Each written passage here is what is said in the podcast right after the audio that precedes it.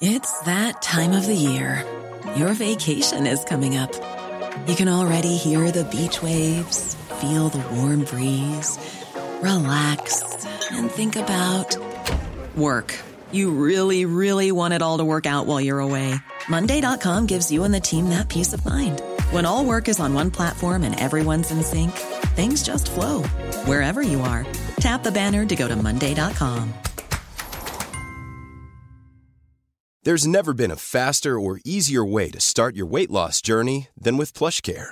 PlushCare accepts most insurance plans and gives you online access to board-certified physicians who can prescribe FDA-approved weight loss medications like Wegovy and Zepbound for those who qualify. Take charge of your health and speak with a board-certified physician about a weight loss plan that's right for you. Get started today at plushcare.com slash weight loss. That's plushcare.com slash weight loss. plushcare.com slash weight loss. There's never been a faster or easier way to start your weight loss journey than with PlushCare. PlushCare accepts most insurance plans and gives you online access to board-certified physicians who can prescribe FDA-approved weight loss medications like Wegovy and Zepbound for those who qualify. Take charge of your health and speak with a board-certified physician about a weight loss plan that's right for you. Get started today at plushcare.com slash weight loss. That's plushcare.com slash weight loss. plushcare.com slash weight loss. Peacock is streaming your favorite shows, movies, live sports, breaking news, exclusive originals, and every live WWE pay-per-view. It's The Office, Chrisley knows best, and Peacock original shows like Punky Brewster. Peacock, watch for free, upgrade for more. Stream now at peacocktv.com.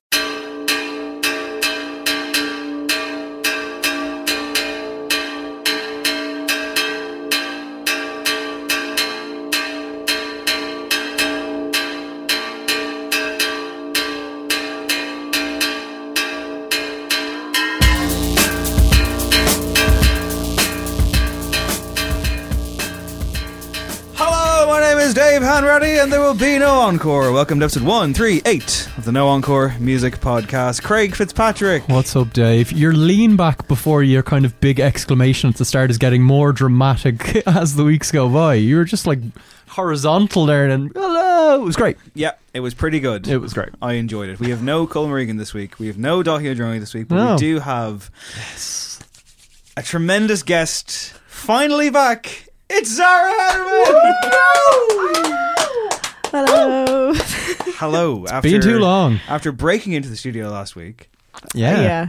you now Sorry, I have was- Little I- teaser. yeah. full Which microphone privileges. Baffled everyone except the person that let her into the studio. Look, I, I like to surprise. It's true. So, uh, since you've last been on the show, you are now a fully paid up member of the Irish Times culture section. Yeah. Yeah. Yeah. I've been getting the El thesaurus out and looking at different ways to say interesting and um mesmerizing and you know really trying to bring my aim game to describe a melody Yeah. basically Yeah. Well, How are we're- you finding We're it? going to talk about one of her reviews later, so I'm looking forward Oh, to we that. Uh, okay. yeah I absolutely love it Great. Um, it's go crack, and yeah, I've done four so far, and out of those four, three have been Irish acts, and um, yeah, it's been interesting. No mercy has been shown, but we'll get there.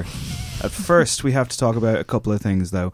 One of those things is the No Encore Quiz of the Year, which is coming up Wednesday, December 19th, Workman's Club, and I still don't have the page set up. Tickets will be on sale next week, though. Great. It's a tenner. it's a tenner per person or 35 for a table. The table seats four people. Yes. No more than that.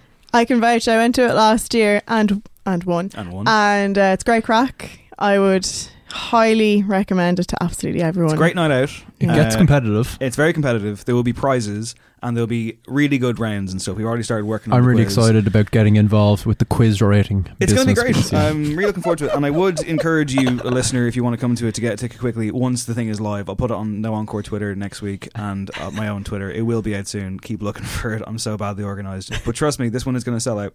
And it's going to be fun. And who who doesn't love a quiz? Everyone you know? loves I a love quiz. quizzes. Yeah. Everyone loves quizzes. Everyone loves big nights out, and we've had several in the last seven days. So here's a bunch of gig reviews. I'll go first. Okay. Uh, we'll go in chronological order. Last Thursday after the podcast, Dahi and I got a last minute call to sneak into the Jon Hopkins very sold out gig in Vicar Street, and I was there. I was there when Jon Hopkins had a bit of a nightmare.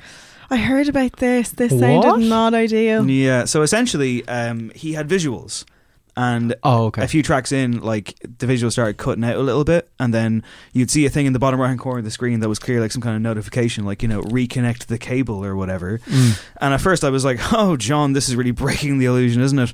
And then it just didn't go away. And after the first four tracks, which were the first four tracks off Singularity, uh, after everything connected had ended, I was like, "Cool, I'm going to go to the bar and get a pint."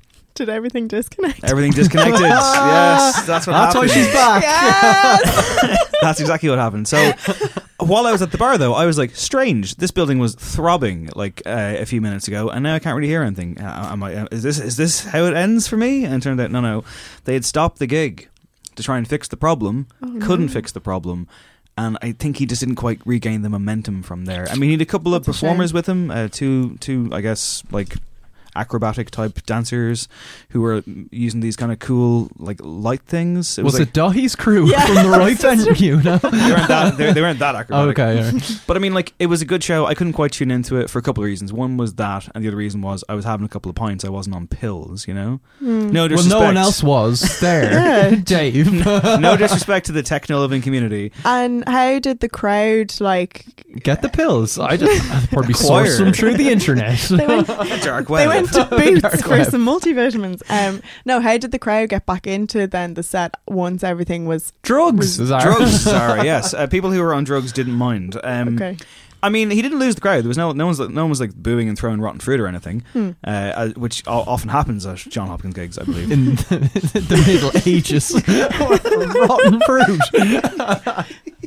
Jon Hopkins is in fact a vampire. Pomegranate to the face, like. yeah, what, what a metal band they were. So essentially, it was yeah, it, it it lost the momentum, didn't quite regain it. It was still a very entertaining show. He's got some great stuff. It's I felt kind of out of place, and I'm not really one for that kind of music anyway. It's just I think his stuff is really cinematic and cool, and I really I wish it had the visuals. Be- get a fucking better VGA cable. I found out uh, afterwards. Apparently, his bass was so loud and like intense that it dislodged a connection in the fucking roof of the venue That's cool. and that's why they couldn't fix it. Wow. So, he didn't quite blow the roof off the place, but he dislodged something in the roof.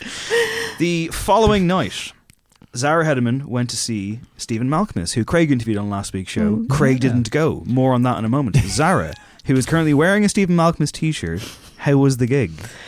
It was really, really great. Um, it was it's a gig that it was a gig that I was really excited about from the moment that it was announced. Um, so yeah, no, the album is great as well, and I was looking forward to how they were going to perform certain songs. Especially, I was really hoping that they were going to play Rattler, Okay. but they didn't. Um, So you left. I left pretty upset. Um, no, everything else like Solid Silk sounded absolutely incredible. Um, Cast Off was great, like especially with they started off with that, um, and that like has such a impactful like culmination of like drums and guitar and stuff. Um, which was such a cool way to um enter the or begin the set. But like Malkmus every now and again would just whip his guitar behind his head and do loads of solos, which was quite good crack because you could see he was doing it in a kind of joking way and not in a like, Bit of irony. hey, look what I can do, guys. yeah. He's the Um, original ironic guitar hero. Yeah. um, yeah. Um, so yeah, no, it was really great. Um, sound was great. His banter was good. And then obviously they, as they have been for like this tour, been doing some pavement covers. Yeah. So they did Shady Lane, and I got so excited that I spilled half a pint on the man in front of me. Um, It's not like you. no. and then they also um another kind of uh cover that they've been slipping into their set is Barstool Blues, the Neil Young and Crazy Horse um song from Zuma. Yeah. Um so yeah, it was absolutely incredible. Is it true that you had a Craig moment, aka shed a tear? Oh yeah, I bawled my eyes out like During the set, you started crying. yeah. I'm so proud of you. to what in particular? Was it after you Um, spilled the pint? Or was... no, it was like before. Uh, it was during Solid Silk. Okay. Yeah, uh, just the whole excitement of it. Like, It's such a good album, the new one. Like I It's think it's his fantastic. best post pavement album. yeah, and so I, make that claim. It's you fantastic. decided to be ironic by not going to that Yeah, gig. I know. I Why still didn't you can't go, believe you did Craig? that, Craig? I had prior commitments to A a, band little band called the Brian Jonestown Massacre. Um, yeah, I had already made plans.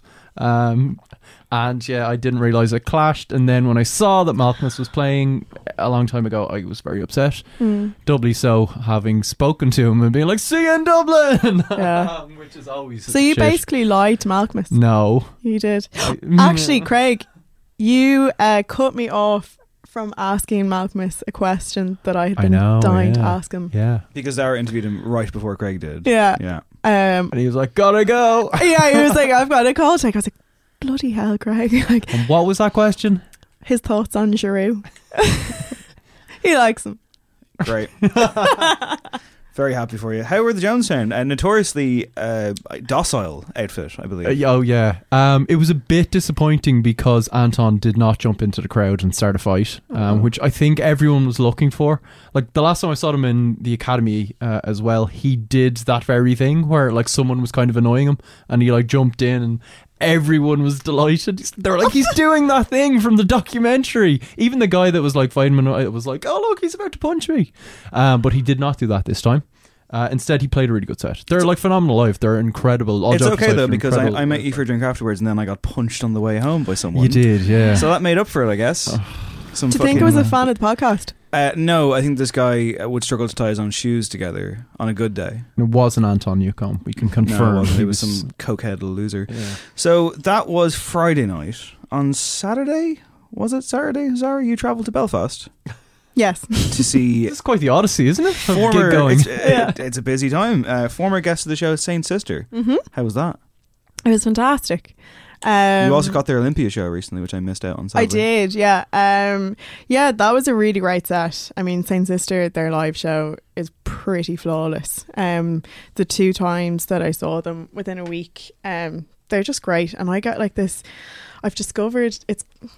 I don't know. I feel kind of strange saying it, but I said it last week to like um one uh, to Morgan's boyfriend that like I've realized that Saint Sister gave me like severe ASMR. Like when I listen to that, when I've been at a live show, my I get really really intense tingles at the top of my head, and it's like the the like the combination of like the synth and the harp, and then their their vocals are just so so nice. Um, so yeah, it was really great, and it was really cool to hear like, um, their like the album live. It was really great. What kind of crowds are they drawing in terms of just like the clientele?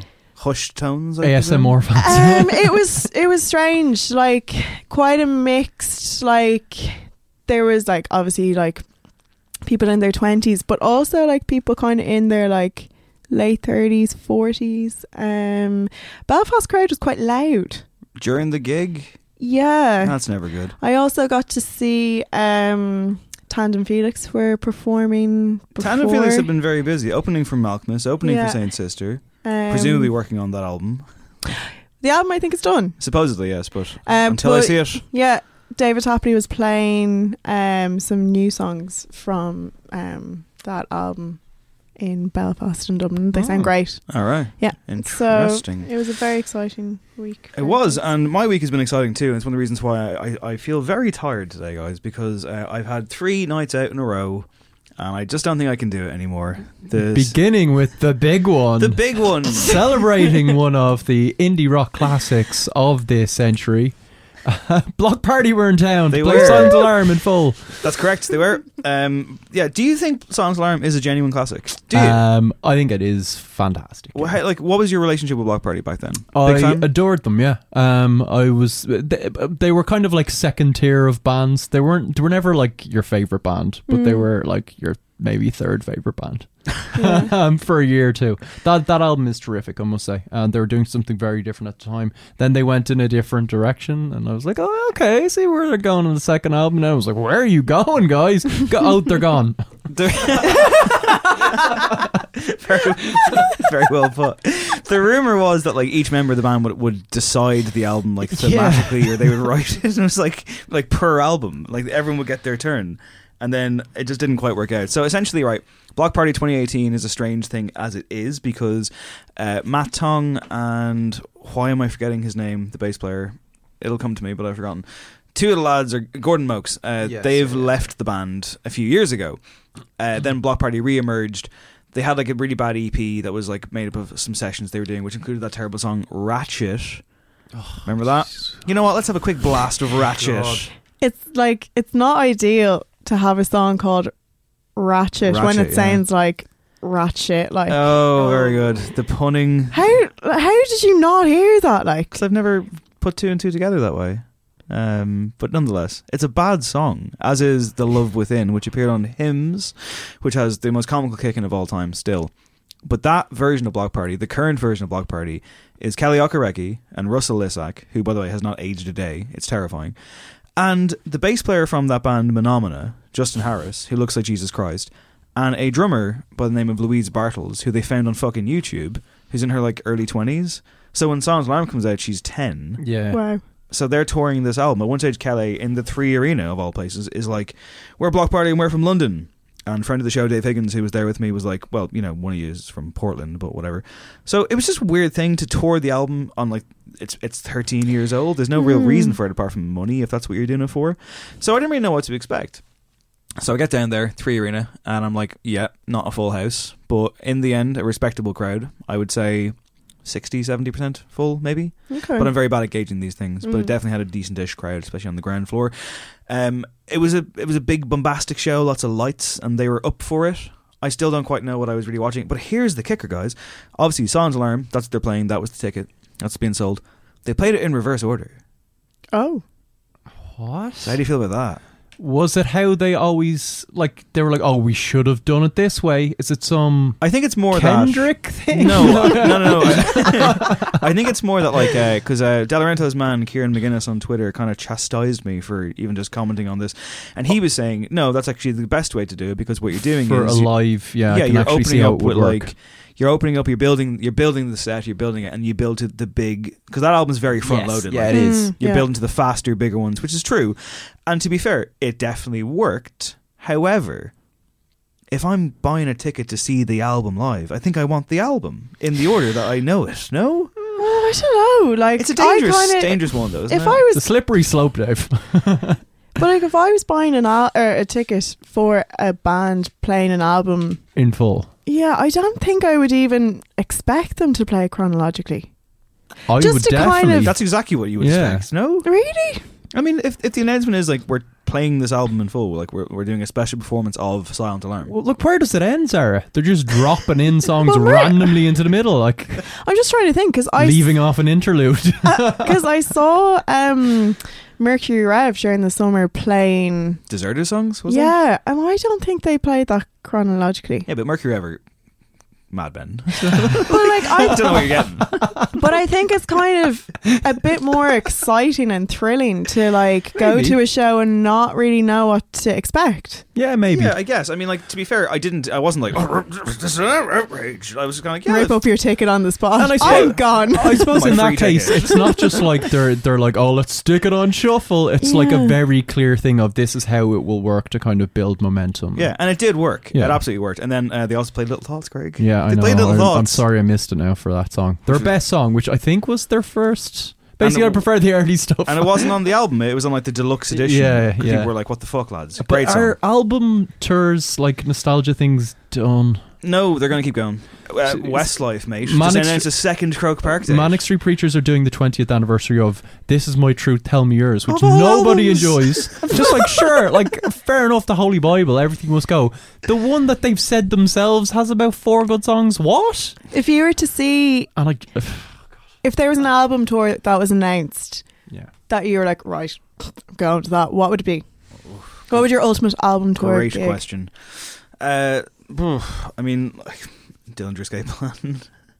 Kanye West doing uh, 808s and Heartbreak. Uh, yeah, maybe Dark Twisted Fantasy for me. M83 doing Before the Dawn Heals Us. MBV doing Loveless would be amazing. Yeah. What do you think, Zara? Given that it was your question. I'd quite liked it purely as well because I've never seen him live, but I would love to see uh, Bill Callahan doing Woke on a Whaleheart. Okay. That would be fuego. What See- about the Amy Winehouse hologram doing Back to Black? No, like hol- like people are like album tours need to end, hologram stuff needs to end. I agree. That's unnatural. That's getting out of hand. like that's unnatural. Music, it's natural. I'm trying. It probably comes down to just acts where you only really like the one album because any kind of major acts that I like, it's like I kind of want a bit of a mix. I'm not. I'm not like hmm. dying to see just one record. That's fair. I mean, look, it was a strange gig, but I was entertained. Oh well, that's all that matters. On Tuesday night, I went to another strange gig as Dermot Kennedy continued his rise with a pair of sold out Vicar Street dates. He's already announced two dates back in the Olympia for next year. And I say strange, and it's simply because, once again, I find myself in this kind of weird, like, I, I'm fascinated by this guy. You love him. I, I quite like him, yeah. Um, he's got an incredible voice and a great band.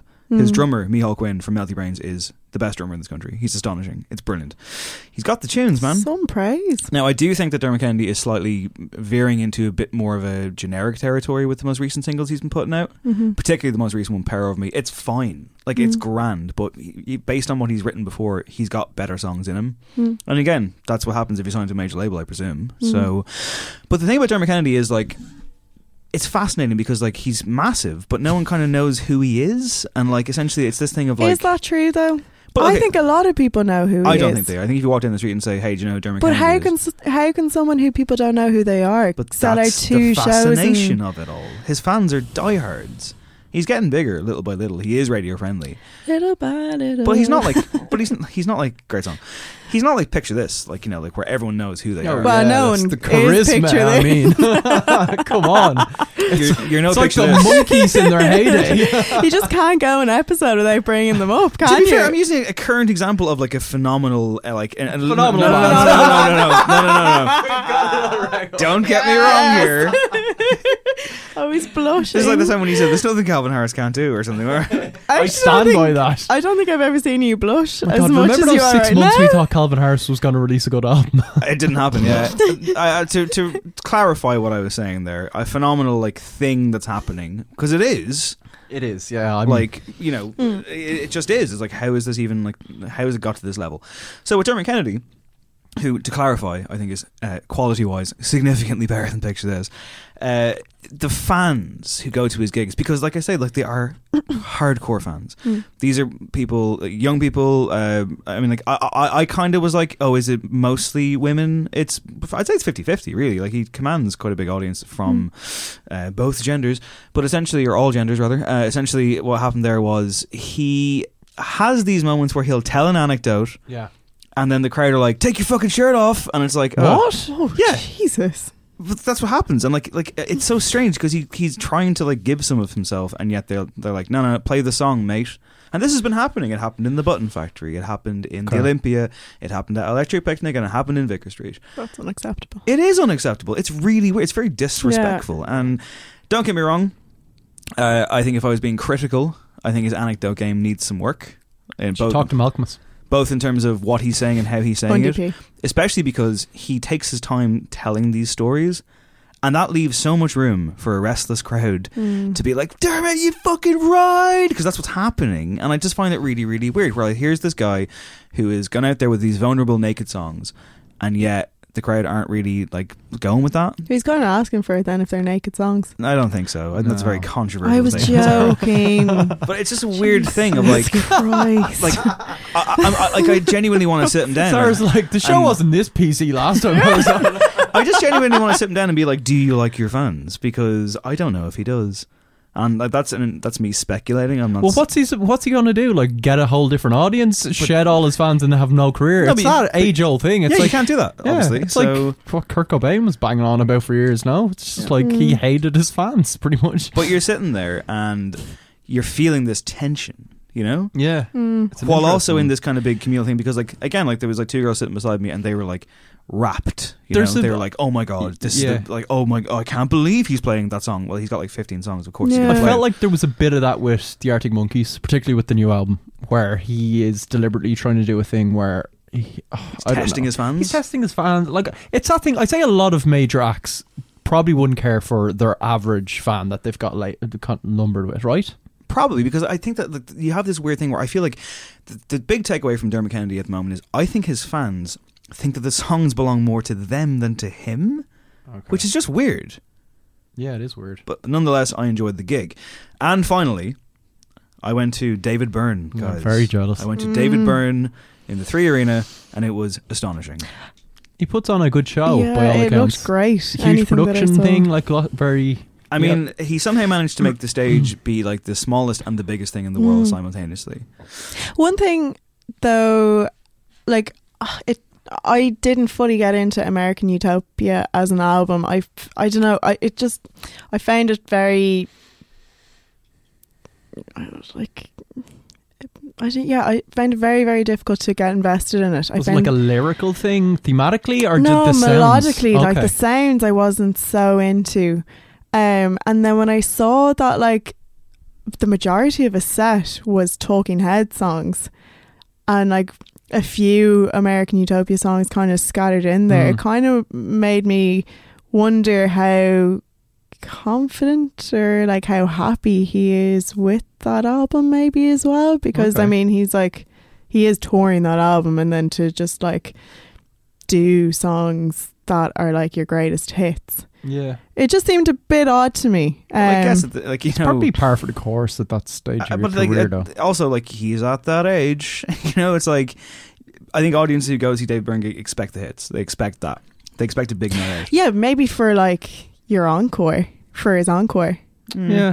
How much of the new album did he do? Was it? I think there was only like something like there's a handful of songs from it Okay. three or four songs, including everybody's coming to my house which is one of my favorite songs Yeah, of the but year. of course No, he was going to play that. That's a single. it's a single yeah I, I yeah, I expected like you know, judging by some of the reviews and the what a production this is, and there seems to be a kind of narrative woven into it uh, to a certain degree. Or there least that was absolutely is a narrative Mm. I was Yeah. assuming that was based around the record as opposed to drawing on kind of Talking Head stuff and It was a little from column A, a little from column B. Yeah, it was heavily peppered with talking head stuff. But again, from my point of view, as someone who's neither a huge fan of either like like his current stuff or talking heads, and I say that with regards to like I just don't Yeah, like yeah. I know Mm. a handful of stuff. Mm. I was going for like a case of what is this going to be like? I'm kind Yeah. of going in blind in a way, Mm. and then I did find myself going, oh yeah, I know that one, and I know that one, of course. Hey, Yeah. he's got hits. Uh, but like as a show, like it's astonishing. I mean, Yeah. like he's on a stage. It's incredibly minimal. There's no props really outside of like a chair, a table, and a fucking brain which disappear. I was about to ask you. Do, I read a review. It keeps from- moving. like okay. people come in and out of the out of the wings. Like he has this twelve piece band. They're all wearing grey suits, as is he. They're all barefoot. It's clearly choreographed within an inch of his life. Yeah. But it's always moving. It's always doing something different. And then you miss stuff. You miss stuff like disappearing. You're like, wait, hey, where, where was that thing now? It's gone. Mm. There's just a barrage. yeah, And he's but, always taking great care with that kind of thing. but it's incredibly welcoming. It's incredibly inviting. It's incredibly communal because like that's a big part of this. Yeah. And a big part of it is that like you know he wants to give people reasons to be cheerful, which is another thing that he's been doing on the side here. And there was a lot of love in the room. You could feel it. Like I mean, people were there to have a good time, Yeah. um, and people had a great time. It really was was quite emotional. It was quite spiritual. I think as a show, like as like a, a art pop concept installation thingamajig, it was Mm. astonishing.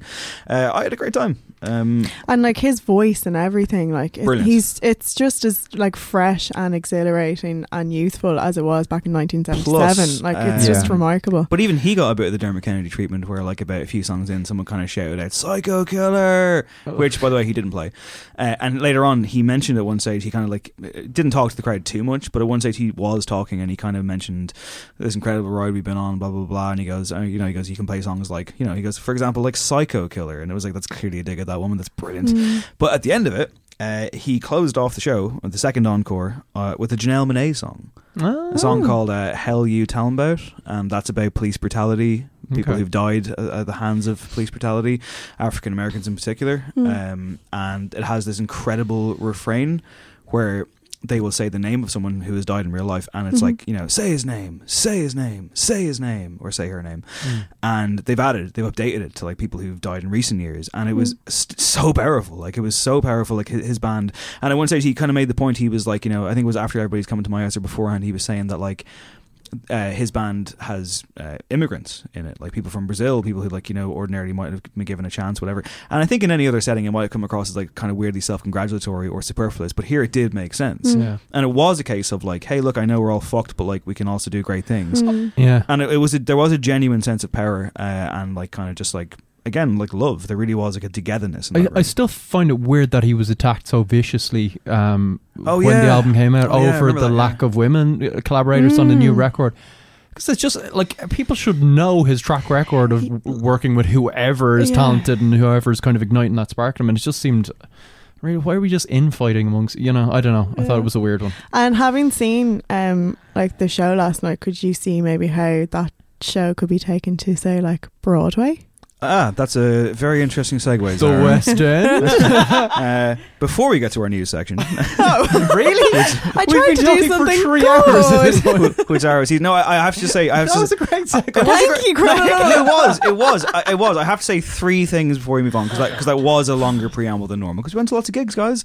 Uh, one, again, friend of the show, Dave Higgins, he was at the show as well, and he said that on the Luas on the way home, he said there were lots of stuffy white old men complaining that he didn't close the Psycho Killer and instead did a song by Janelle Monáe. Well, you know, you guys missed the point there. I feel. I, I feel like that probably wasn't racist. They just wanted the hits. That's not what I was saying. Second of all, I, I was sat next to Dave Fanning during the gig. Oh, Oh, actually, yeah, sorry. Yeah, yeah, yeah. at the end of the show, I said, "What'd you think of it?" And Dave Fanning said, ah, "Good songs were good, crap songs were crap." Eloquent He's an as enigma, always. isn't he? That was his sum his, his summary of the show. Uh, and finally, sorry, yeah. So before we get to the news, uh, packed show. We've already had a bit of a packed show, but uh, coming up later in the show, we'll be reviewing the new Robyn album, and we'll be having a chat with Le Boom as they continue their rise across the Irish dance music scene. But first, the news. Zara, what's David Byrne up to? Well, David Byrne is only going to bloody Broadway, isn't he? Um, so yeah, um, a lot of people have been kind of maybe sad that they have not been able to go to the American Utopia tour. Um, so it's been suggested that the frontman, um, that he's had interest in t- basically like taking the show to Broadway and London's West End and turning the tour into some type of show. Yeah. Um, he was he was being interviewed um, by the Guardian, and he said, you know, I've never done anything like that before. He seems kind of suc- excited at the creative opportunities it might pose, and it does seem strange that, I mean, given his onstage craftsmanship, his kind of artier leanings outside of pure music, that he hasn't done something like this. yeah, That said, I don't know if I want a David Byrne musical Well, that he's like. if he just did what he did last yeah, night, like what's that's the fine. big, what's the extra bit that we're getting? Like, is there going to be some kind of like backstory of a musician from New York, like in the seventies, and Yeah, how his it become- career unfolds, or like, and as like, um, there's a quote here in like the news notes, and it's like, um, so we're just going to sit back and see how he connects slippery people and I Zimbra in Act Two. It's like, yeah, I mean, mm, like you're you're running into Spider-Man Turn Off the Dark territory, maybe, possibly, which which nobody wants. But at the same time, if anyone can do it, I think Oh, he yeah. could do something very interesting. Yeah, definitely. Um, I, I just think I don't get musicals. Like I'm a musical philistine. I know pe- some people are absolutely crazy about them. Yeah. Um, they don't really work for me. But he, what about the Rocky Horror Show? Uh, sure, yeah. What about it's like Hairspray? no, I don't. I've what, never what about seen Hairspray. Moulin Rouge? All right, guys, calm down. but even like you know, you say there, if anyone can pull it off, David Byrne. David Bowie, prior to his passing, put together that Lazarus show, Yeah. and it got kind of like good reviews with and Michael stuff. C. Hall, wasn't it? Yeah, yeah. and it like won loads of awards. And but when you talk to like his fans, like of the music, and I know some people that kind of checked it out, and they were like, "Eh, it's kind of like a musical. Like Yeah. it's even when Bowie's driving the thing, it's still just like this is a musical. Like I don't know. I think people are. I think you're maybe just better off, especially now, like with this album. Like he did a whole like lecture series about like that reasons to be um Yeah. cheerful thing. So maybe just watch that and then listen to the album. yeah, maybe that read c- one of his books. yeah, He's a very exactly. interesting man. Um, I think he's just a big fan of having a clip-on mic. You know, like Brit- like Britney Spears. Did you know that "Baby One More Time" turned twenty yeah, this week? yeah. Twenty years old. "Baby One More Time."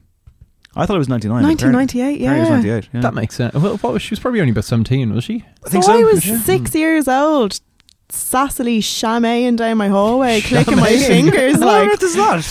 sha- shammying, shimmying. Shimmying? Shimmying. Sashaying was that like yeah? I think that was an amalgam. Yeah, Shamaying is Bit of a- right. Bit of a I really like that.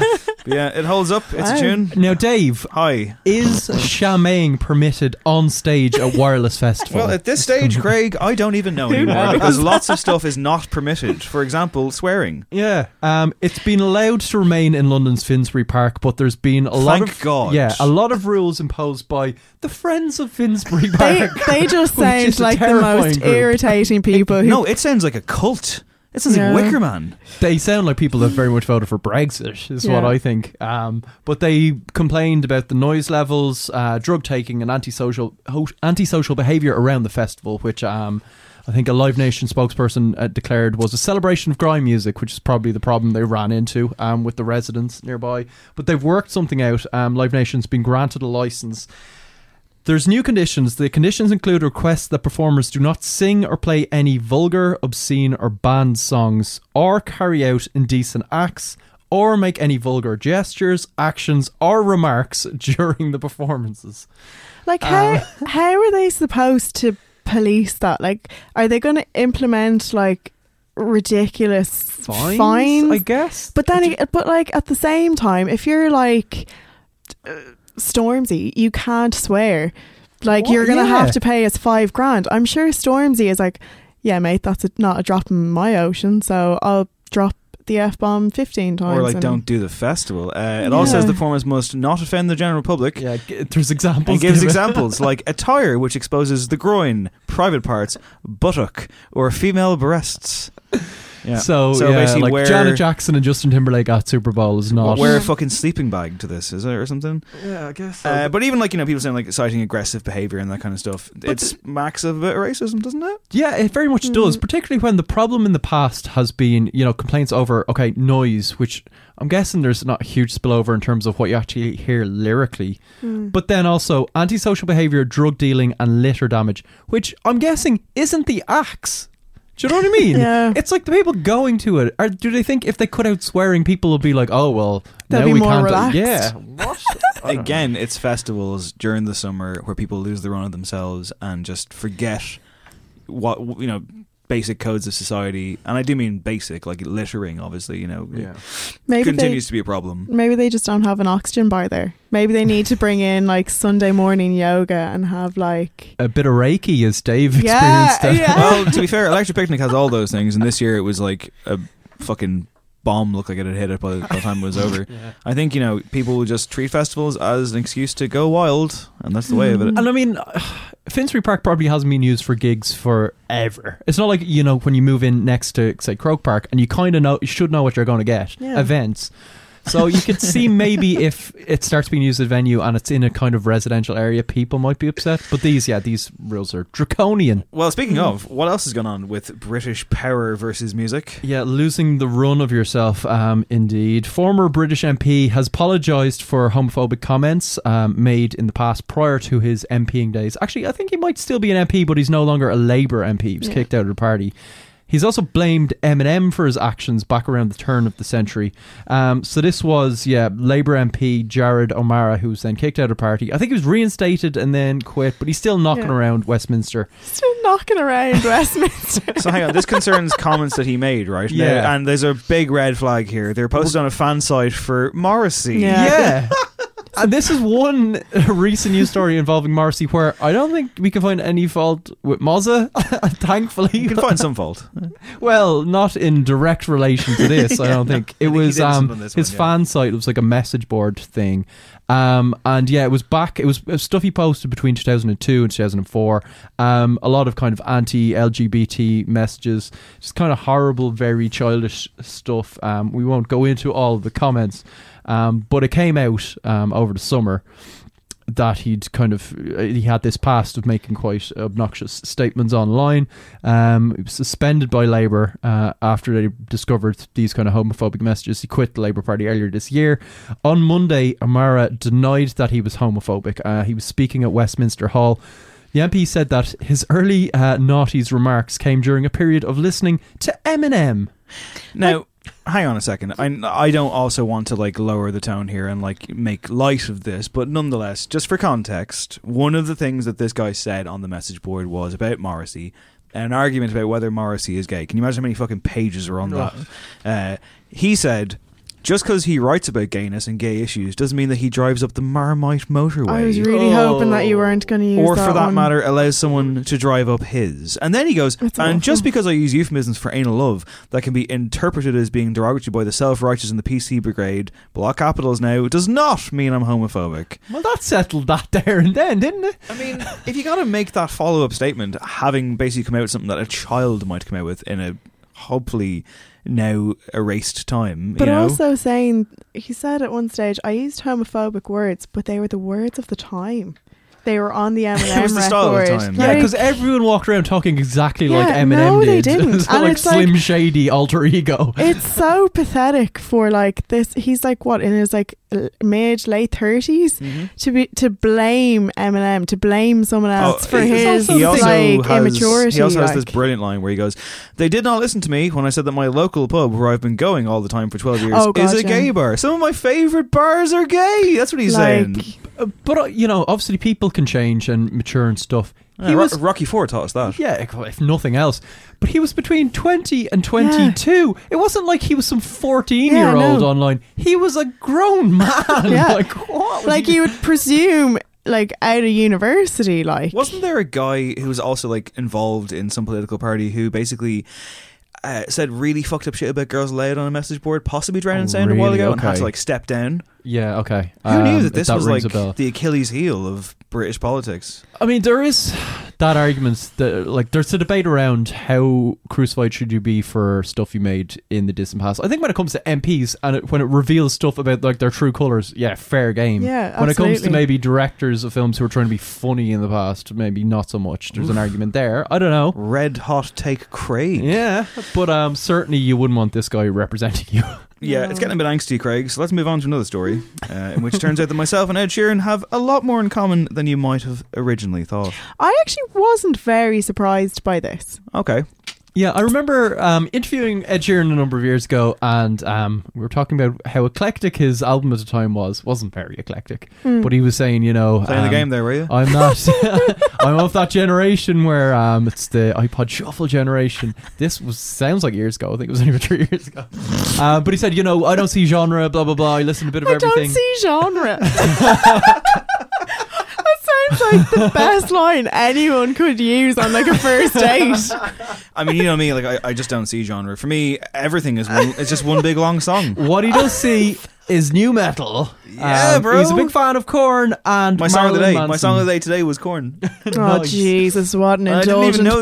that- plug. I didn't even know this. This. this, this Yes, you did. You emailed around this. No, but I, I didn't. I didn't see the story because Craig sourced this story. This is getting very boring. Yeah. Uh, so um, Twitter though, uh, go to Twitter, Henry Dave for song of the day. Oh jeez. Brian Head Welch um, was attending That's his name. a Marilyn Manson Head was attending a Marilyn Manson concert With James Um, Munky Shaffer. yeah, um, he was backstage at, at the show and he ran into none other than Ed himself, who expressed his love for Korn to the guitarist. Uh, a picture was posted um, with the comment, "Of course, um, he would walk right past me." Um, at the Marilyn Manson concert and tell us he's been listening to Freak on a Leash earlier today. Why should we be surprised? Man's got taste. What's wrong with that? Freak on a Leash almost made it, by the way. I picked Blind instead. Could you imagine if, like, on um, Ed's next album, which I presume is going to be called what Subtract? It would. What No, no, no, no. He did that right, didn't he? No. The first one. Minus, yeah. Yeah. Minus. No, plus, plus, Plus, Plus, then there was X. multiply, And divide. divide. No, Yeah, he so hasn't. subtract. Yeah. Yeah, Sorry, yeah. yeah. thank you. Um, fans throwing their phones. I'm Yeah. looking forward to like square root. That do you be pi Pythagoras? I wonder if um, you know, after meeting him, they'll be like, "Hey, fancy doing a feature on my album Subtract?" And he's like, "Yeah, let's totally." Let's, what would that sa- song sound like? Uh, it would sound like Jonathan Davis doing his Jonathan Davis thing over acoustic guitar, which Korn have done before because they did the unplugged thing. Of course they did. Everyone was doing the unplugged thing. Yeah. Do you remember, oh, Staind. Maybe- Do you remember Staind did that Yeah. a lot? But maybe like if Ed and Korn record a song and they're not actually that happy with it, but have to like release it, maybe they could just do it under um, El-P's name. The thing is, no matter what Ed Sheeran like listens to or is influenced by, it always goes through an Ed filter. And yes, that was hilarious. Zara, it's- Zara tried just- another segue there, and it was good. But Craig decided to stay on this I'm story. just not. I'm not destined to be a host. the Ed filter. Fine, let's talk about Run the Jewels and streaming. What's going on with Run the Jewels and streaming? Zara Hedderman. Um, so uh, basically, what is going on is uh, El-P took to Twitter uh, again recently to criticize Spotify's lack of protection for the artists against fraud. Fraud? I said fraud. Fraud. It's a Family Guy joke. It's a really good Family Guy joke from like back when it was funny. Oh, I don't when some that. guy appears out of nowhere and goes, "This is a textbook example of insurance fraud." It was Anyway, really good. Okay. Um, so uh, he basically said that he has had in the past like people um, uploading music to the streaming site um, using his name, and I presume it appears on his like profile. hmm Um, so he has had to like contact Spotify on numerous occasions to be like, look, this Joker is not me. Yeah. Please get this taken down. And they're very, very lax about it. Um, Yeah, like the whole problem seems to be that the, the protocol is you have to have legal representation, get in Mm. touch with them, and get them like on an individual basis to Yeah. take care of this. Whereas it would seem that like algorithms can sort out that kind of stuff, permission from the artist, where there's a layer of just security. Um, and yeah, the, the, it comes down to him basically saying, "Spotify don't care." And he said that this happens at least monthly. Yeah. But he did say, and I don't know if this is like, you know, an endorsement that he's looking for or something, but he said that it never happens on Apple Music. Oof. Craig, you are you sad that you cancelled that subscription now? well, I've cancelled many subscriptions. Um, I I wonder what the title situation is like. Um, I don't know. We'll we'll find out. But Back yeah, home, but also in the stratosphere, Gavin James has celebrated his brand new album Only Ticket Home by shooting a copy of it into space. Let's leave it there, am I right, guys? Etc. so, with the help of two of his scientist pals, managed to send the album on a four-hour journey through the clouds. Zara, you've listened to the new Gavin James album for more than four hours. You reviewed it in the Irish Times, giving it two out of five yeah. in the paper of record. hmm Not impressed by Big Gavin? No. It was it was such a struggle to listen to that album. His sophomore effort. Yeah. Uh, clearly showing that the second album is incredibly difficult for some. Um, lyrically, that album is such a joke. It's actually, it's remarkable. Some of the lyrics in that album, um, and like some just so so cliched. Like I can't remember. There was one like two two hearts are better than one. Um, you're Oh. the you're the cup Is talking about Doctor Who? but then he also there's one uh, Little there's Doctor Who reference right there. there's one Sorry, uh, the Doctor. Jesus, get off my back. there's one uh, line as well, and it's like you're the coffee cup that wakes me up. It's like what? That doesn't even actually make sense. Like, um, Someone, I just smashing a cup of coffee over his head, like, or, I just found your coffee. Get out of bed. Sorry, we're doing some improv there. Oh yeah, I just I find it baffling, and I think you know there's too much of oh yeah, but he's such a nice guy. Like I think that it that does not a good album make. So I, for one, think that all of the albums pre- of Only Ticket Home that were pressed should be launched into outer space, Wow. If you so had- that if no this- one has to listen to it. if this story had come out prior to you penning the review, would you have been tempted to do a kind of like, well, at least in space, no one can hear this? Up? Like, would that have been? I because I would have put that Are in. you But I sugge- I definitely would have wouldn't. uh, finished Are with you that. suggesting that Zara's a hack? I definitely wouldn't have said that it's out of this world. Oi. Okay. On that note, I'm going to try and uh, Rein it in? s- Rein, yeah, come Yeah. come back down to earth, basically, I- uh, because we have special guests on the show for in for an interview. They are called Le Boom. Their new song is called Animal, and it sounds a bit like this. So have a listen to it, and then through the power of magical editing, Christy and Amy will be in the studio with us in just a moment.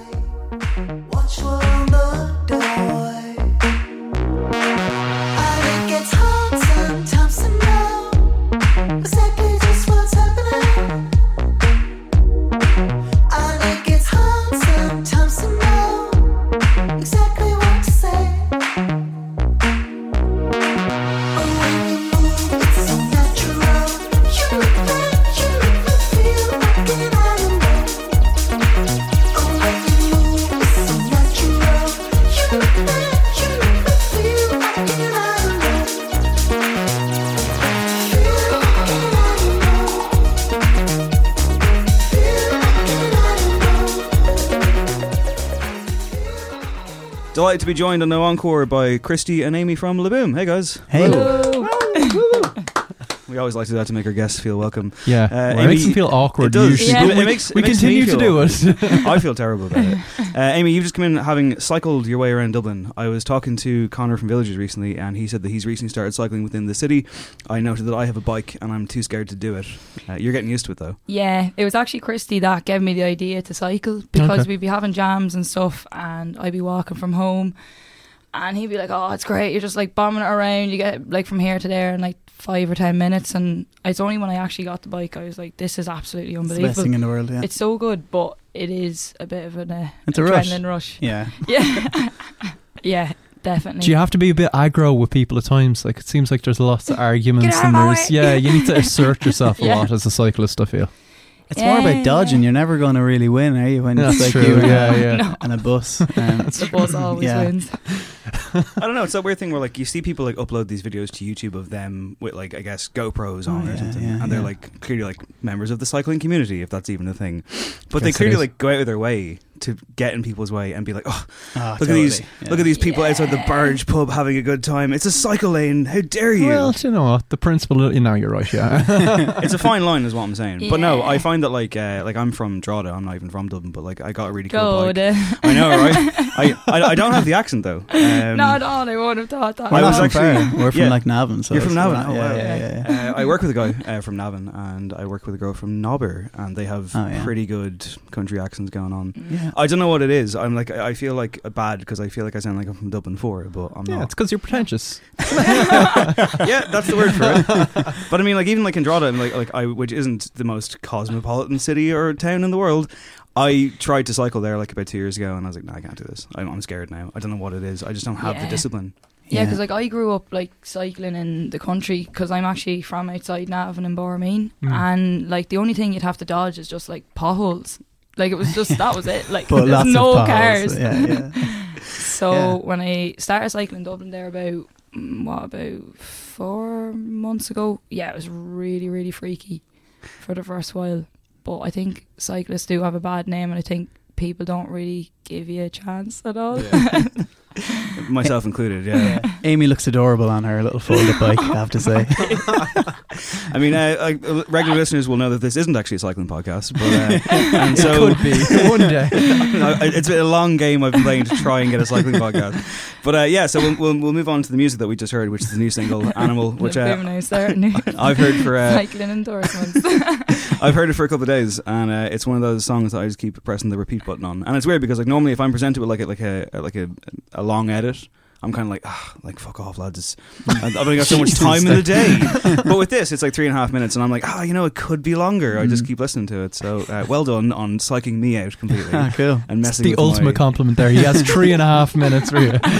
really, it doesn't my- get much better around here. messing with my routine. But no, I mean, like it, it's strange because I guess you know you guys are playing to bigger crowds now. There's a bit more expectation on you, as evidenced by like you got an upcoming date in District Eight that sold out, one in Cork as well as part of your tour. So.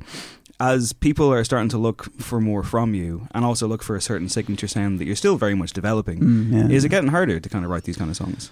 Uh, honestly, I think maybe it probably was a while ago, Yeah. and then uh, I think even uh, you know I really appreciate the review you gave us, and and Niall, Niall wrote something about us today and stuff like that. But or or Luke, who- the guy who helps him. But I, I'm trying like definitely not to read any of that now because I, I think definitely maybe a couple of months ago I was kind of a little bit, you know, I was more affected by when people would say, "Oh, that was great. I really like the way you have that really heavy beat at that part." And then the next time I sit down, I'm like, "All right, where's that heavy beat?" Uh, you know, I had or, or whatever. Like, um, it wasn't so much a fear of someone telling me it was crap. It was more a little bit of a fear of somebody telling me what part they really liked and then trying to recreate that on the next time. You know, you know. Um, but I think yeah, there is that bit of expectation maybe, but I don't know. I think that you can get a bit caught up in that and you know a bit uh, overthink it a little bit. I think the reality is that people are coming to the shows. It's going pretty well. Um, I think we're still very early days. You know, we've only got what three, three, four songs out.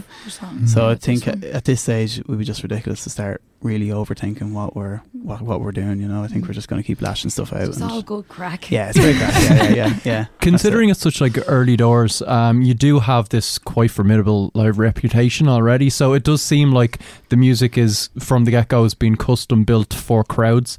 So it's probably natural that even when you're creating, you're thinking, how will this work in the room? How would Yeah. you know? Yeah. It's mad though, Yeah. because like when you wrote what we do, it wasn't. You were probably mm, like pretty chilled out writing that. Yeah, it wasn't with a big like crazy live show with lights. Yeah. it was and- and- before and the that. live yeah, show yeah. took off, so because it sort of was like the music first before, like the Right. the, the Yeah. song was the first thing before the big live. Yeah, show, yeah. Now definitely we do like at the moment we're s- we probably have like songs that go from being the, the really boppy, bangery kind of ones to more like albumy kind of stuff, you know, Mm. or EP tracks, you know, which I'm kind of like that will be good fun to get to that to get to those as well. We definitely have released banger after, like as in, I mean, bang, I don't mean that in a very compliment, uh, as in like it's. I, I They're mean, all it's a very real. heavy. They're all banger. No, no, no, no. I mean, it's that just banger in- after banger. Like, Because you call it boom, you're allowed to say bangers. It's fine. we can't stop releasing bangers. No, I mean like they're all of a certain like tempo. You know, they, Oh, they like one, two, they're six, ki- yeah, they're really that real fast, fast upbeat sort of stuff. live kind of Yeah. vibe. Uh, but that's not. I mean, we've plenty of time. I think it would be good to start showing other sides. I sides. feel to like us as Animal well. is a bit more a chilled bit down more- than yeah, it's- yeah. and Don't Yeah. Need It Now. I definitely think it's a bit more like what Yeah. we do, more chilled. Yeah, a bit more. Yeah, At the same time, though, is there room for like a sensitive ballad? Like, Yeah, is well, that actually, possible? we're going to release something at the end of the year. We're going to release a. um, an acoustic version of "What We Do," which is our first single, and um, that just kind of came about when we were down at Other Voices last year. We um, we were asked just last minute. It was lovely. it was lovely. Uh, yeah, w- Tracy from uh, 2FM, Tracy Clifford from 2FM called us up on our way down, and she was like, "Do you want to jump in for a quick chat?" And when we got there, she was like, "Yeah, you'll you'll do a song, will you?" And we were like, "Oh shit," you know. So um, she just kind of gave us a piano or whatever, and then Yeah, because I was like, there's no way I'm sitting in with like a glass bottle on an acoustic gig. Or Yeah, whatever. yeah, she was like, we have to get the bottle going. have to and I was bottle, like, yeah. no, no, no. piano and a bottle. yeah, but uh, yeah, it was kind of put we were put on the spot a bit, and then it actually came off. I, well, I think it came off pretty well. So I thought it was great. yeah, It was nice for me to not have to do anything for once and just like watch them and listen and have an old pint Yeah. and things. the way forward, yeah. totally, yeah. I mean, it's- I guess I interviewed Nialler uh, a few months ago, I think it was, and I asked him like, you know, this is the first time that you've managed a band, and he's Mm. obviously been approached by a lot of people Mm. over the years, I guess. And his like one of the reasons he said that he was kind of attracted to working with you guys was that he felt that you have got a clear vision for what you want to do, Mm. and it's like a very long term project thing, Mm. and it wasn't just you know um, do do it for us. It was kind of work with us type thing. yeah. But I guess I mean now we're looking at like the likes of kind of Ireland's kind of current pop music revolution, I guess, with the, the returning Westlife, and obviously picture this becoming this massive success thing. I just wonder, like, if bands who want to kind of have one foot in the, I guess, commercial is probably a, a dirty word for it, but like, do you actually have to sit down and be like, okay, here's my fucking blueprint, here's what I want to do in this period, or like, or can you just trust the songwriting and just enjoy it? Uh, I think we are. I mean, planning is a big part of what we, we do. Like, Mm. you know, we definitely don't just. Um, I, c- I think. No, we we're pretty calculated with what we do. Like when we kind of release things, when we, I think that was kind of always from the start. When myself and Amy said that we we both been in bands. We we you know we we both obviously love playing music and all of that. But we said we're going to do this, but we're also going to try and make this something that we can. You know, we were thinking career wise about Yeah. it. You know, so from day one we were kind of like, right, it has to be fun and all that, but it also has to be progressing. And and every gig that was kind of a rule we had at the beginning was that we could never like so say if we played Electric Picnic at a certain time on a certain stage, we would never take another Electric Picnic slot as the boom if it wasn't like a later slot or a bigger stage, you know. Yeah. And that's kind of something we've applied to absolutely everything. And it has meant totally saying no to lots of things. And it's a risk, as as in someday, I'm sure there will be a day where, where we will get offered the, the smaller slot, you know, and, and that might not feel very nice. But at the moment, that's kind of the way we said we were only going to do this if it was fun Getting and also if it was getting bigger, you know. year. Yeah, we're definitely very Yeah, focused like that. Every couple of months, or like even every couple of weeks, really, you'll be on Yeah. the way down to a gig and have loads of time to kill in the car, and we'll be like, That's when we do "We're going to do this, Yeah, and yeah, yeah. going to do that." yeah, Yeah. So it, I, I definitely think yeah, it has to be getting bigger Because we- it's we- great fun, but yeah. just it has to be getting bigger for the two of us as well. Yeah, I guess like the music part of it is great, but we both do so much. Like I mean, you're you're gigging the whole time as well, even with the DJing, with the the The drumming and all that kind of stuff. yeah. So we're both into other stuff, you know, and writing music for different things, you know. So it's like just this project has to be kind of moving forward, you know, the whole time. Um, and uh, yeah, that, I mean that makes it fun as well, you know. It's it's, Yeah. it's exciting, you know, to But see it I, moving like, that. I think we both really enjoy the aspect of like planning and all that. I get really excited by like talking about the business end of it as well Yeah, as yeah. the music. That that's like something I really really enjoy. Which is probably something that we probably should say. Oh know we just sit and write tunes and it all just happens. But I think the reality is that we're very kind of focused when it comes. to Yeah, and I think it's the things, you know. same for most musicians. Yeah, in Ireland, realistically, yeah. upcoming sort of musicians in Ireland. They're all like, even when you talk to like Leisha or Jafaris or any of those, they all they all know what they're doing. It's Oh, yeah, unavoidable. Yeah, you have Yeah. to. if you look at like you know the influence of like BIMM, for example. Yeah, well, that's years, it. Yeah, It's clearly like something that's taught there. Like Yeah. I mean, you're taught to like probably I, I don't know this for sure, but I would imagine that you're probably taught how to fucking invoice or something. Well, that's it. Yeah. I gave you I. I'm yeah. graduating next week. I've got my graduation next Thursday. Are you taught Yeah. how to invoice, or is that just something in my head? Um, Well, you uh, had, business class. didn't yeah, you? we business. Yeah. like you like learn all about publishing and like labels and booking agents and like what to look out for, like even on an Irish sense and like internationally as well, and just contracts and yeah, like real nitty gritty stuff as well. Some of the classes are quite difficult in business to get your head around the law Mm. end of it, but it's so worth it because you just come out and like you just know that stuff. Is now. it weird for you to kind of be like uh, on the verge of graduating while also this is taken off? Are you kind of like I don't need to do this anymore? I'm it's fine. No, I've I, got I- it. Oh, I'm so like happy to be like I absolutely loved college and like Mm. all my tutors and everybody who was in college were just so amazing and like really inspiring people.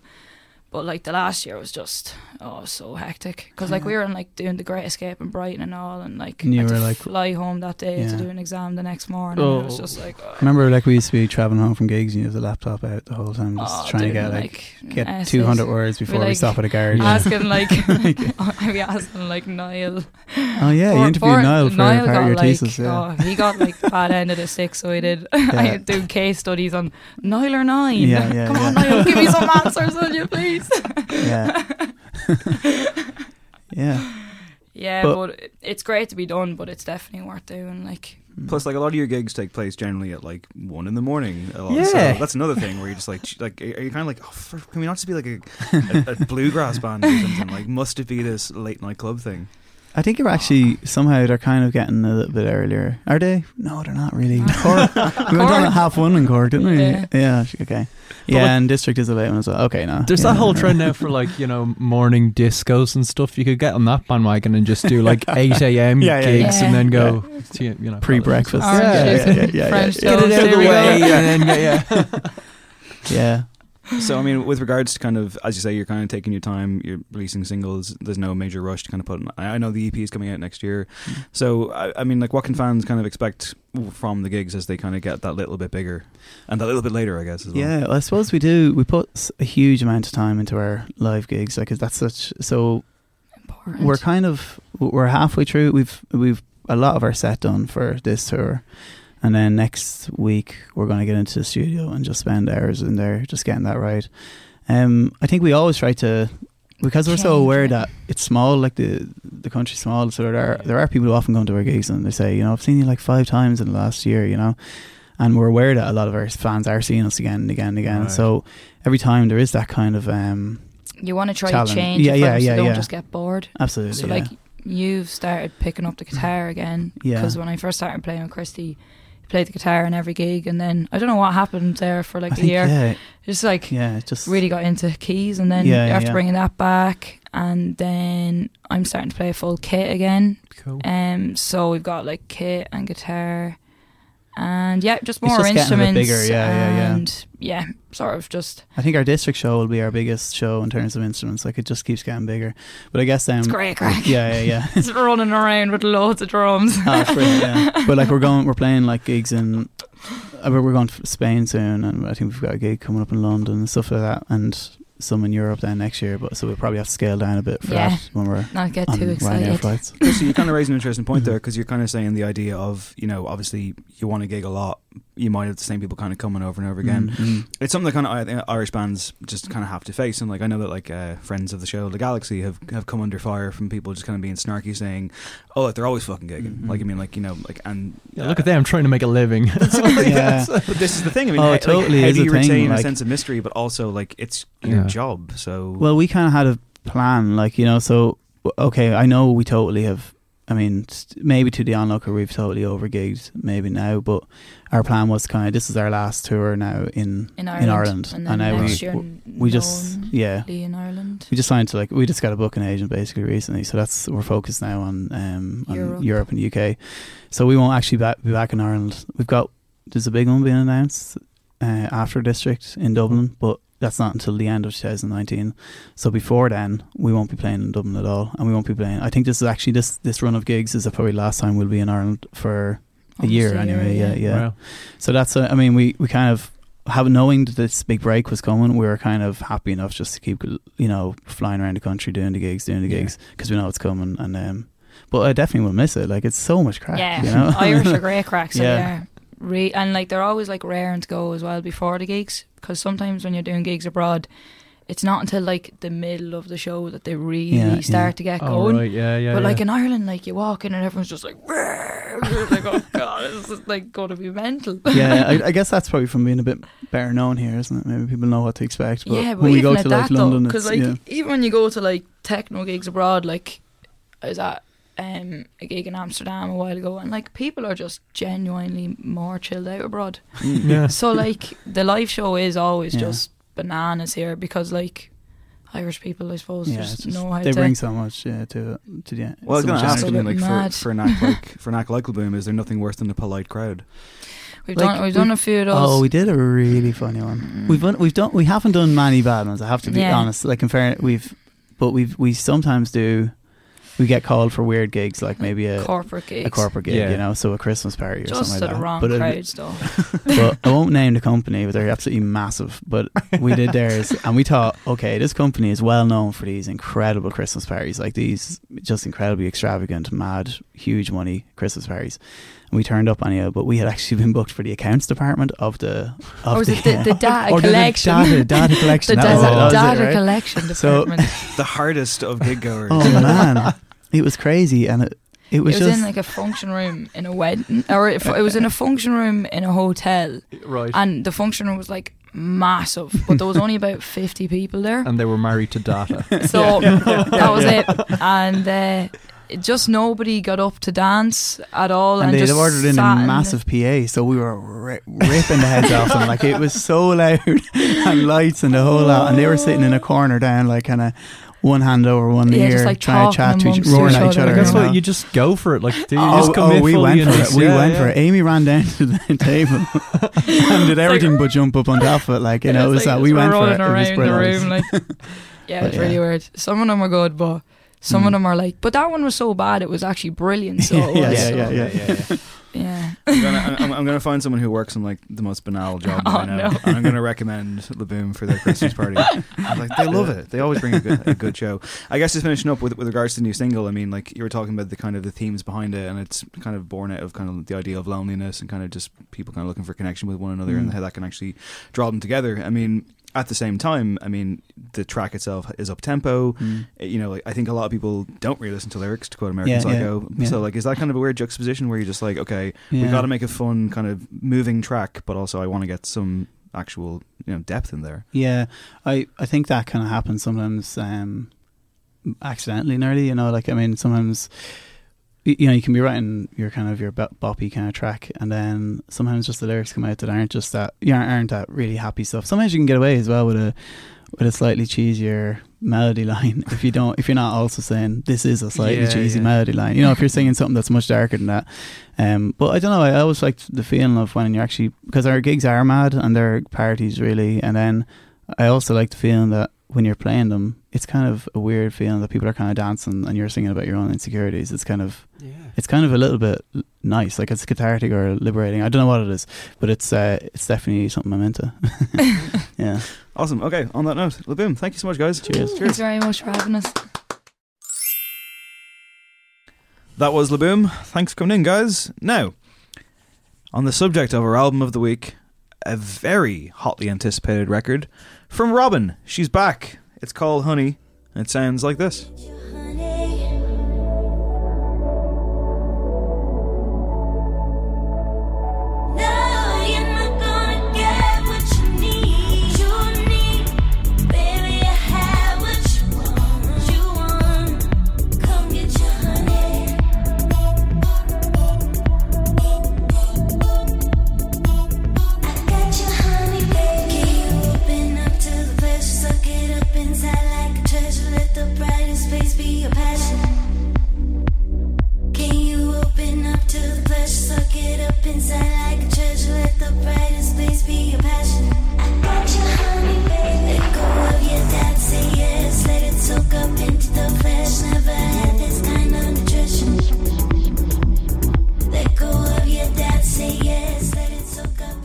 Title track.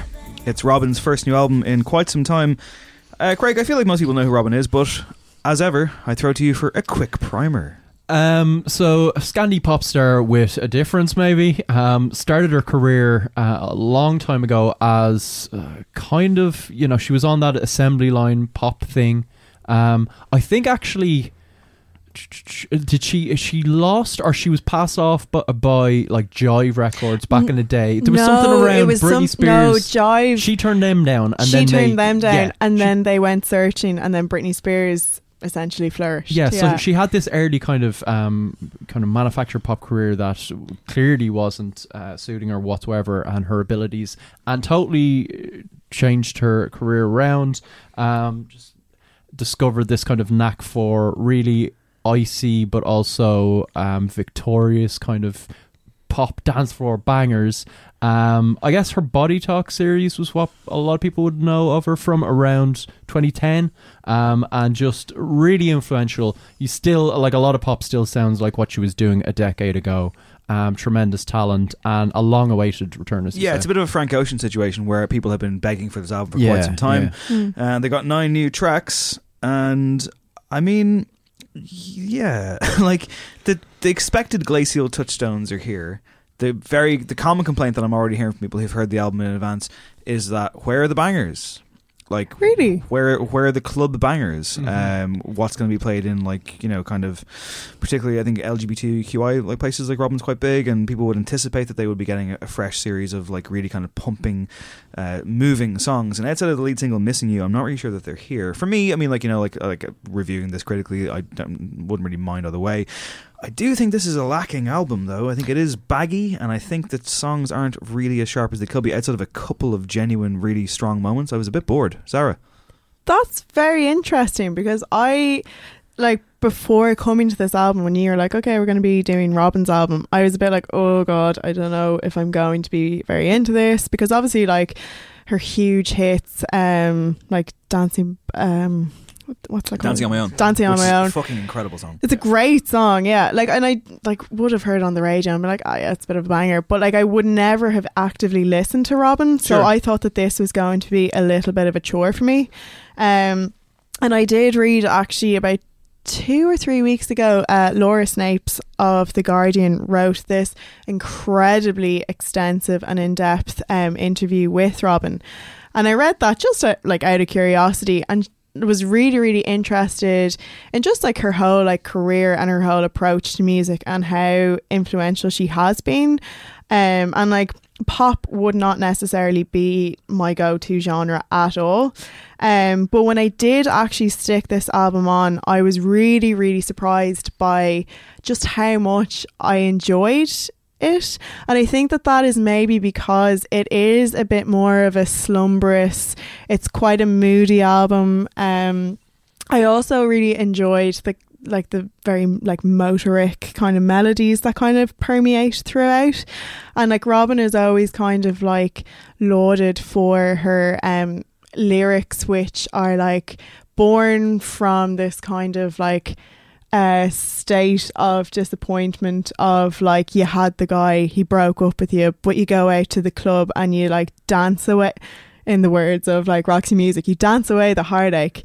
Um so I was always a bit like oh I don't really know if I'm that into it. But then when I actually took the time over the last couple of days to really like pay attention to her lyrics I was quite shocked by how good she is as a lyricist and in writing about those kind of like very universal and human things. Um, like she's very very tender about them. I feel like on "Missing You," the the lead single, um, like there's stuff like "Now You're Sent on My Pillow's Faded" and "All the Love You Gave." It still defines me, which I felt that like I saw actually Alexis uh, um review of the album today. Craig's boy. My boy. Oh. I don't know why it's just Um, a thing. Craig has a crush on Alexis Petridis. really? Yeah, it's his mutton chops.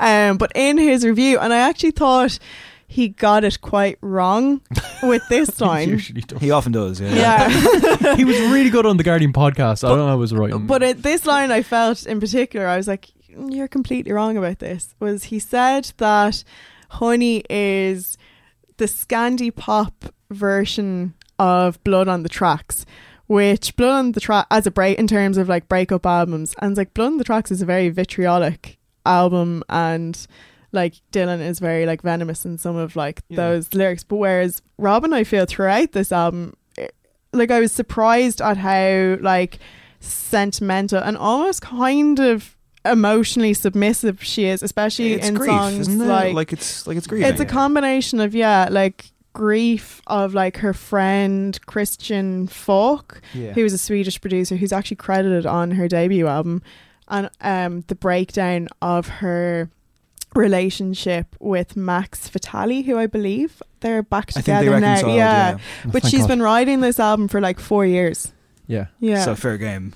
Put up with it for a while, man. but also like during kind of between um between like the body talk album and this she entered um uh, she started to see a therapist purely to kind of like kind of process how it was like growing up as such a, a massive star um and like I guess maybe that is why this album it, lyrically is particularly reflective and very like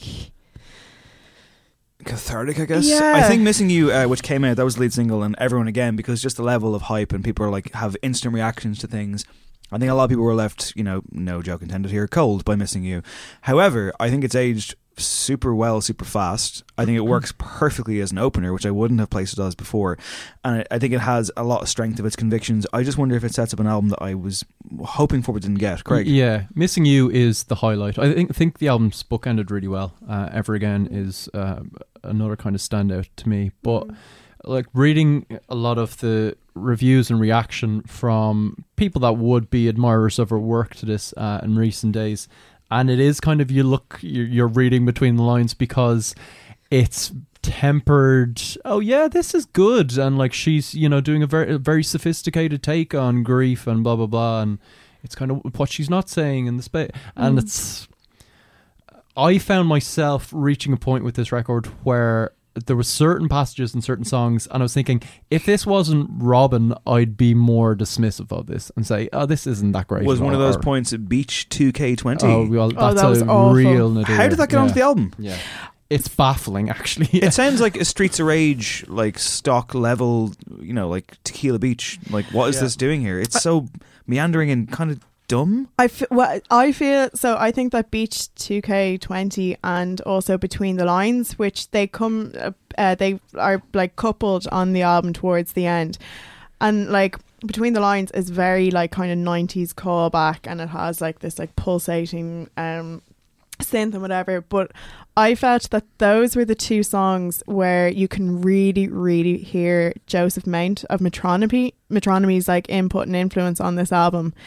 Um, I, I like I also when I was listening to th- those two songs in particular, the words like and like the image in my head was like French Riviera kind of style, which is that kind of like metronomy, very very indulgent um kind of um sound, I suppose. But yeah, like I just found the Beach 2K20 so nondescript and so indulgent, And and, she- it's like five and a half minutes long. Yeah, she's leaning on a lot of kind of dance and pop tropes, and I don't think doing a lot with them or transforming them in the way that's like there's very little in the way of bar maybe the opening track transcendence here with her or her like you know having those kind of victorious in the uh, you know against the odds moments that she's had in the past and maybe that's well that's clearly what she wasn't going or what she was going for because she's talked about how in doing dance club based stuff here she was trying to focus on how you just kind of get locked into a groove and you have to Mm. appreciate the song as it's going along and there isn't like as in pop those narratives where there's these huge climactic peaks Mm. and those hooks Yeah. um and for me when you take away peaks in songs and hooks you're kind of left unless it's really hypnotic and really powerful and doing something interesting with not a lot but repetition I think "Baby Forgive Me" weird. does that Yeah. well. I think that's a really, really good standout track. It's quite heavenly. Um, yeah it has a nice kind of ascending But my yeah, my main takeaway was that my attention just wasn't held with this, and I agree with Craig. I mean, not to necessarily just strip pop back to its most foundational parts, but at the same time, Robyn is known for being sharp. She's known for having razor sharp hooks and structuring songs quite well and building it and kind of like going on an adventure. And like that's not to say that she can't do an album like this and that she can't strip things back even further and just kind of make it this kind of mood piece, and that's what it is. Like it's very, very moody. I agree that it bookends very well. I'm just lost a little bit the more it goes on, and I think maybe it was just the intense level of hype or um, an album that I just didn't quite find the time for. You know, Yeah, but I spent a lot of time after it. all this time waiting for it. Yeah, which is, it sounds very dismissive of me, but I and it is dismissive of me, but I think it's a dismissive album. I think the title track is kind of endemic of it because it feels like it should be the beating heart of this, and it, it's like placed like the centerpiece. And the, in the run up, there was talk of oh, it's her masterpiece, and when it kind of just stutters to a finish, I was like, what is that? It like I nearly had to check. I was just like, did this glitch weird or something? What was that?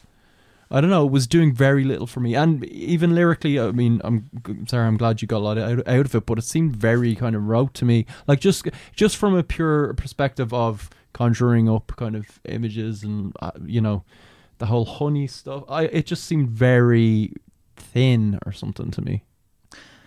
Well, for me, it is a six out of ten. Yeah, I'd give it a five point five. Like I probably would give it like a s- six and a half. Yeah, I mean, it's Like I, there like are songs on it which I will, I'd say, occasionally dip into. Hmm. Like I, the only kind of songs that I actually didn't really like on it that much were Between the Lines, Beach 2K20, and Because It's in the Music. Because the last one in particular just really reminded me of like something that like Jennifer Hudson or J Lo would have done in the early 2000s. right. Yeah, and even that is it a just problem. felt like, it's very dated. yeah like the kind of callback melodies that she incorporated into this i just felt were a little pastiche Yeah, definitely. but like i do think where she is good and like um baby forgive me i think is a great song Mm. i think it's definitely the strongest song on that album Yeah. and the singles are great um and it did open me up to a bit more Robyn That's which- uh, like that's a great thing, and I think just for for an artist who has been consistently ahead of the curve, this feels like she's fallen behind. So, uh, songs of the week, we will open up with Craig's pal, Beirut. The song is called Gallipoli.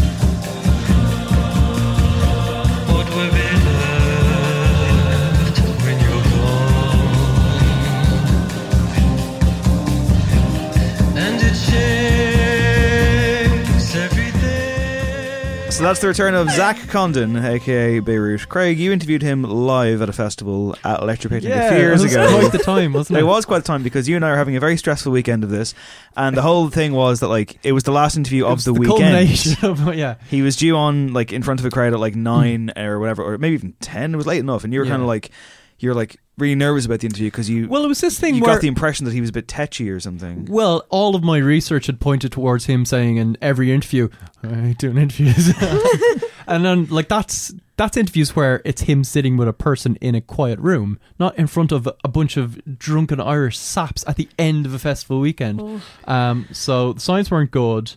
Um, and, And it's just been a very long weekend, and this was kind of the big one because people were excited. Like the amount of people that unironically were coming up to me and being like, "This better be good" because I love that band. Uh, What? Another drunken Irish sap came on though because I finished my interview duties a few hours prior. And the weekend that we'd had was so stressful that like we were hanging out in the media kind of tent, and I went up to Craig and I was like, I think I had a couple of cans of Heineken with me. You rocked up. You were a ray of sunshine walking in. I was like, Shook hands. I was like, we did it, buddy. Across across the room, like a, a newsroom, people still working away, and Dave is just going, "We did it, buddy. We did it." oh my gosh. I just sat down and I was like sitting there and I went on this weird like rant and I just kind of been like I was like it took a lot out of us, you know they they really fucking This took is the piss twenty minutes here. before I interviewed Uh, him, but and we I'm did like, it, man. We did it. We got there. Oh. And Craig was like, mm-hmm, yeah. As Craig was like writing notes, and I was like, you want a can? And Craig's like, no, I don't. And I was like, but the important thing, man, is that we got through it together like brothers. It was great. And then you were like, yeah. And then I was like, what? Uh, what time is your interview? and then it went really well. Was he fine. was a Yeah, fucking oh, he was great. sweetheart. Yeah, he was a sweetheart. Um, and I'm yeah, I adore, adore his music, so I was pleased with that. He has been quiet of late. His last record was No No No, and it was a very stripped back affair. Considering he kind of made his name doing these very big arrangements. Um, he's great with a bit of brass. Um, Yeah, the he loves horns his of brass. yeah. Uh, he's so I think this is a return to that sound. It would seem from this title track, right? It's a big fanfare of a thing, isn't it? It's pleasant, but that brass is really uh Really? I yeah. Like I just find Beirut such a polite musician. Zara wanted band. to turf this song out of the songs of the week. when- Really? During, Yeah. during the cut down. I said, no, He's too Beirut polite. stays. yeah. In what sense? Like I remember when he was like more prominent in Yeah. people's ears, like a couple. sorry, that was, um, like a couple of years ago, but um, yeah, like at the time, I much preferred like say Patrick Watson and Andrew Bird, Okay. and I always kind of felt like those kind of people were like lumbered together, um, whereas yeah, Beirut just always felt a little bit beige and bland to me I see both so when I, sides, but when I guys. listened, see both sides. when I listened to this song today, or the other, I've listened to it far more than just today. Um, I, I I stuck it on, and the first like twenty seconds, I was like, "Yeah, this is a Beirut song." Like. That's really interesting because m- my reaction was like, "Yeah, this is a Beirut." Song." but that you got what Like, you were we're kind of expecting, yeah. I was always trying. I'm transported back to it was Forbidden Fruit. I think when he played there a few years ago, and I remember sitting there on the grass, on the heath rather, at like 7 p.m. sunny Monday, and glasses of wine kicking about. Yeah, they're a real wine band. It's a wine band, yeah. And I found myself going, "This is really nice. I'll never listen to it again." But really? Like, how much have you gotten into the albums though? I haven't. Yeah, this is the thing. Yeah, I Yeah. think there's deeper. I would agree. I, like think I think I'm more on pleasures, Team but- Zara here. I think he's pleasant. Uh, I like thought this was fantastic. Great, good for you, Craig. uh, how did you feel about uh, another comeback though from a band that I know you like? It's the good, the bad, and the Queen.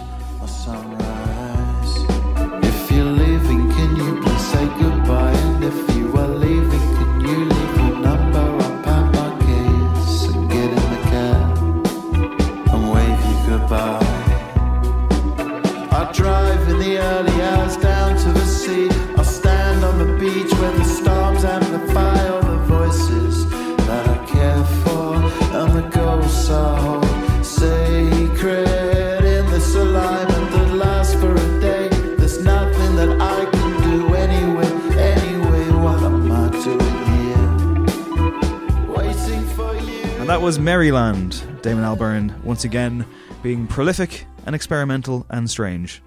You you happy? I'm absolutely delighted. Still, Really? I'm so happy this week. Good week for Craig. It's yeah. been 11 years since we got a the Good, the Bad, and the Queen album. I was saying to Zara beforehand, the band are technically called the Good, the Bad, and the Queen. okay. The album was called the Good, the Bad, and the Queen, and they never gave themselves a name. Oh, So this is Damon Albarn with um, Tony College- Allen, the college greatest level drummer of all pretensions. time, right? No, he's not the greatest drummer of all time. Yeah, it probably is. Tony Allen would be. The well, you're saying drummer that of to all time. someone who used to be in a band as a drummer, so Yep. And I was, in fact, with notions. The greatest so, drummer of all yeah. um, Paul Simonon from the Clash, Yeah. the greatest bassist of all time. where are you going with this? and? Simon Tong, who was in the Verve for a couple of years. um, no, no joke though. The debut album is it's kind of uh, a meditation on London. Um, it's some of Damon Albarn's finest songwriting. I think it's one of my probably favorite records. Weirdly enough, it's just a real mood. It's fantastic. What about and they're this back one? to talk about Brexit. Um, and I was very wary of that. Hmm. I think this is great. This is title track. I thought it was excellent. Interesting. Mm-hmm. I I um found this song very very difficult to have to listen to um repeatedly purely because I think one of the main things that really bothers me about this song was Damon Albarn's like vocal pace and it just felt like he was trying to get far too much into one line kind of felt like like I'm like really really bad at making up like lyrics on the spot to a pre-existing song.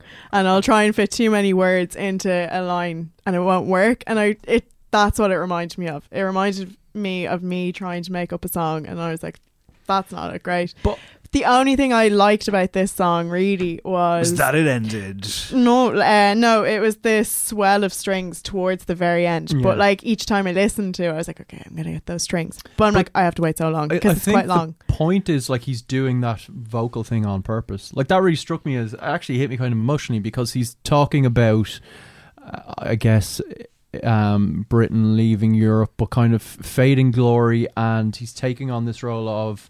It's almost like a filibustering thing where it's like a hectoring thing of just like oh yeah just a dogged kind of thing of like here's all the you know um fake memories that we're hanging on to.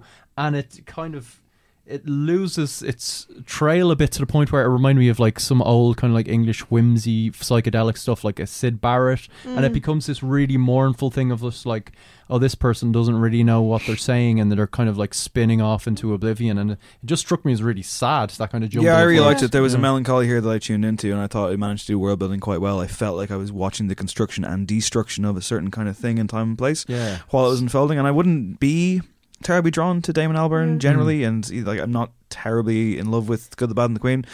It worked. I, I'm I, rem, I am now intrigued. I want to hear the album, and that's what a single should do, right, lads? Yeah. You know, I that's that's the job of a single. I would just be kind of like wary if the whole album was to sound like that. I think it would be a very monotonous and laborious album. yeah I'm sure it won't All right, you two. Okay, all right. You, know what? You know what? You know what? Okay, okay. fists down. Yeah, because it's time for the third track. It's Empress of, and the song is called "I Don't Even Smoke Weed."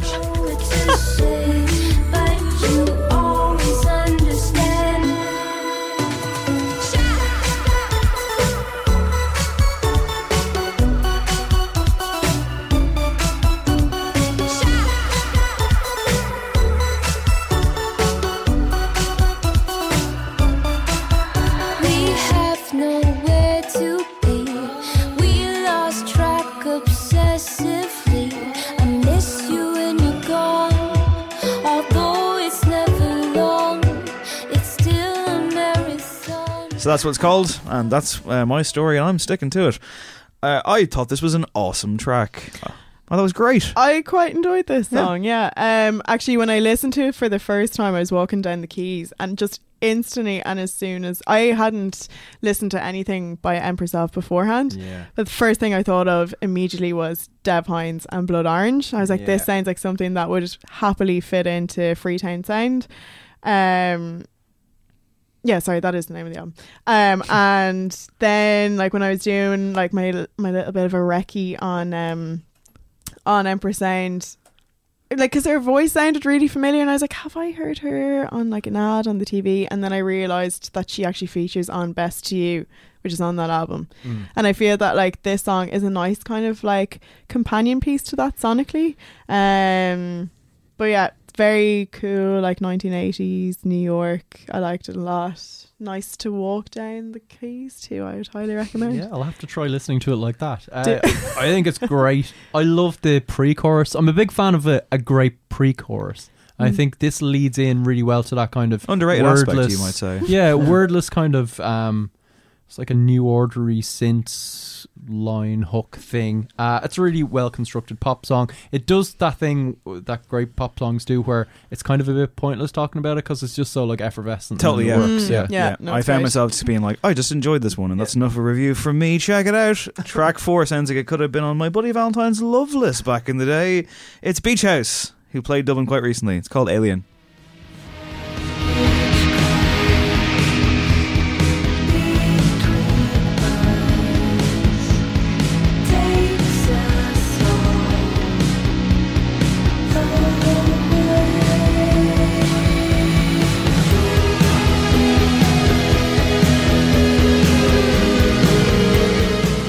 House, or Beach Gaff, as they've also been christened, Oh Jesus. played By who? uh, a friend of the show. Who? I'm not naming names. You should. Because they would no longer be a friend of the But they'll be listening to this now and they'll feel really bad. That you're, I, I thought Beach Gaff was. I thought Beach Gaff was inspired. Has to be Michael Pope. I'm not saying who it is. Definitely the was. point is, uh, Come on put- round, have some uh, cans and Beach Cafe. Uh, Is that that's uh, my house. Is that an impression of Mick? Is it? Yeah, obviously. on, put the chain on. Leave him alone. He wrote "Put the Chain On." Yeah, he, he wrote "Put the Chain On," which is one of our great songs. Yeah. So uh, Beach House played Vicar Street there the other day. It was on Saturday actually, and I didn't go. It was the run of gigs. I could have gone. I didn't go, and I heard it was fucking incredible. Apparently, it was brilliant. Oh, I think you see one Beach House gig, you see them all. I Like, feel that I've way seen about them their twice. In see, I Baker feel that way about their music, and like I'm not saying that this is breaking new ground, but I fucking I thought this was excellent. Well, they've suddenly decided We're- let's just really rip off my bloody Valentine, It- it and is- it's great. It is such a rip. Yeah. Like, it, it genuinely sounds like I had to check I wasn't listening Yeah. to Loveless. Yeah, um, I can't like it's such a good sound that just like kind of rip away. Like Uh, yeah, I really enjoyed this. It it should just be on the soundtrack to I don't know, Lost in Translation. Like you can imagine Scarlett Johansson. Can you pick a and good film? Bill please? Murray just being like all. Do you know what I mean? It's it's totally that Kevin Shields slight like air thing. If you want to find some other influence, yeah, but you it don't just really need to. it just kind of solidifies the whole like theory that like they should have been in the Roadhouse in season three of Twin Peaks. They really should have. like they should have been on the Bang Bang stage. Yeah. Um, yeah, it was grand. Like, I don't know. I have a very love hate relationship with Beach House where Beach Gaff. no, I am not calling them that. That is not a good name. Um, I'm sorry to friend of the podcast. Um, but yeah, I've just found that like I was really really excited by Beach House up to uh, Bloom, and then uh, Thank You Lucky Stars and Depression Cherry. I just felt kind of were very lackluster and did nothing for me. And then I did actually, when I listened to Seven, I was a bit excited by it because they kind of started to bring a bit more oomph uh, into like their sound, um, and like making their sounds a bit darker, but in a louder way, if that makes kind of sense. Um, this song, um, yeah, I don't know. I just kind of, I yeah, it's grand, but like I'm not. I wouldn't have been. Like when I saw that there was a new Beach House song, I wasn't excited. Like Uh, I'm just thinking now, like, is it actually a good song, or does it just sound really good? Does that make any sense? Is it just that like- whammy bar, ma- like that wave of stuff, just where I'm like, oh, I'm in Like, bliss, just- and the song underneath isn't really that remarkable. I found uh, Victoria's vocals very, very hard to follow and decipher. Like I kept forgetting that she was actually singing, and it just sounded like She's another being layer dragged and along by texture. the drift yeah, of the loveliness. Yeah. And finally this week, Julia Holter with Words I Heard.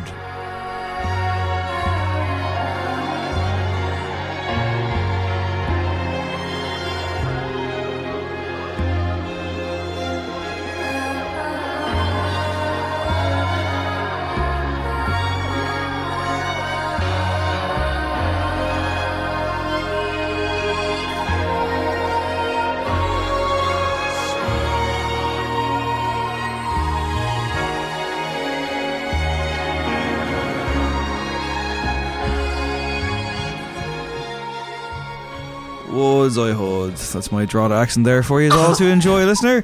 Julia Gaff, as we call her. Very good. Is the song very good? yes, it is very yeah, good. Yeah, it is. It's been a good week. Yeah.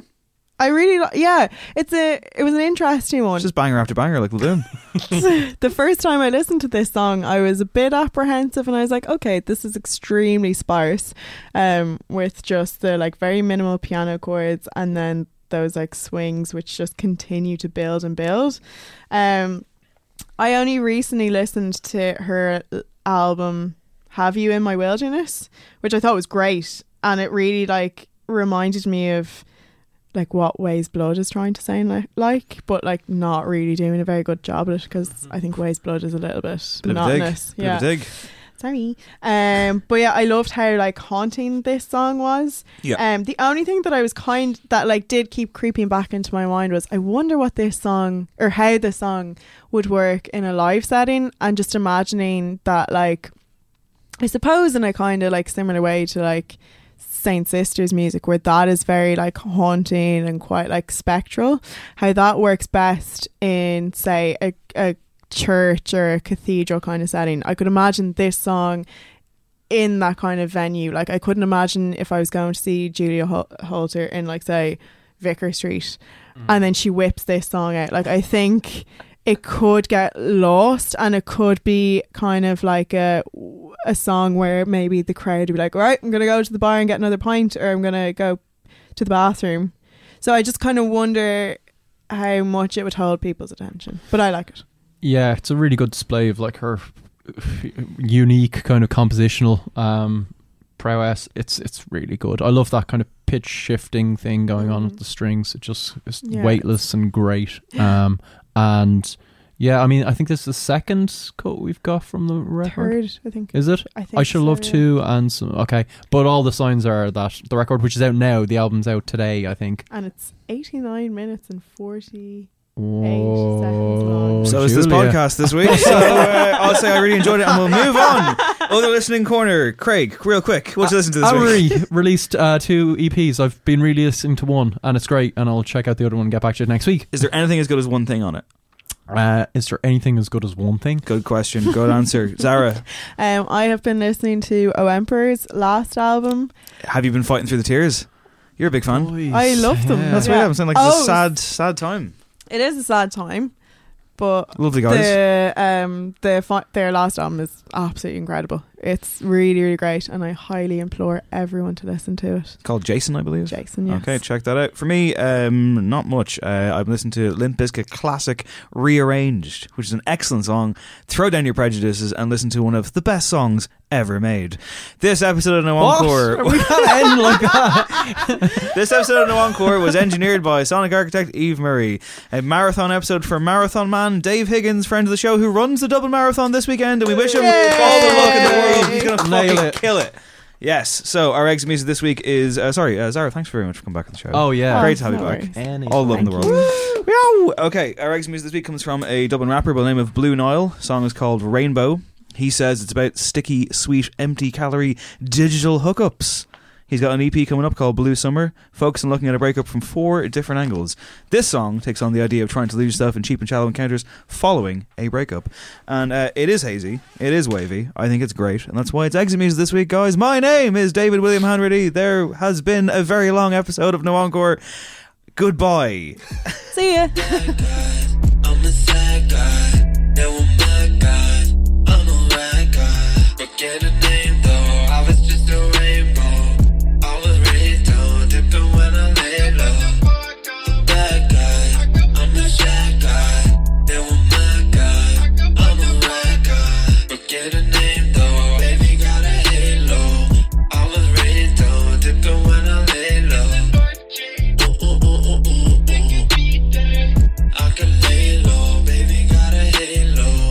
Forget a name though, I was just a rainbow.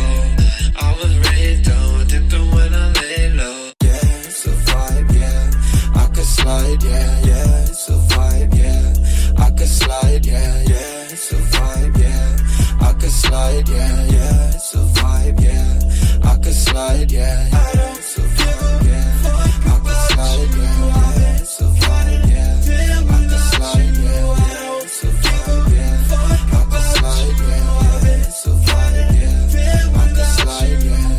It's a vibe when I slide. I'm alright when I slide. It's a vibe when I slide. I'm alright when I slide. And all of a sudden, a fuck boy wanna come into your life and fuck shit up. Sick of this shit. I swear to God, the next nigga that break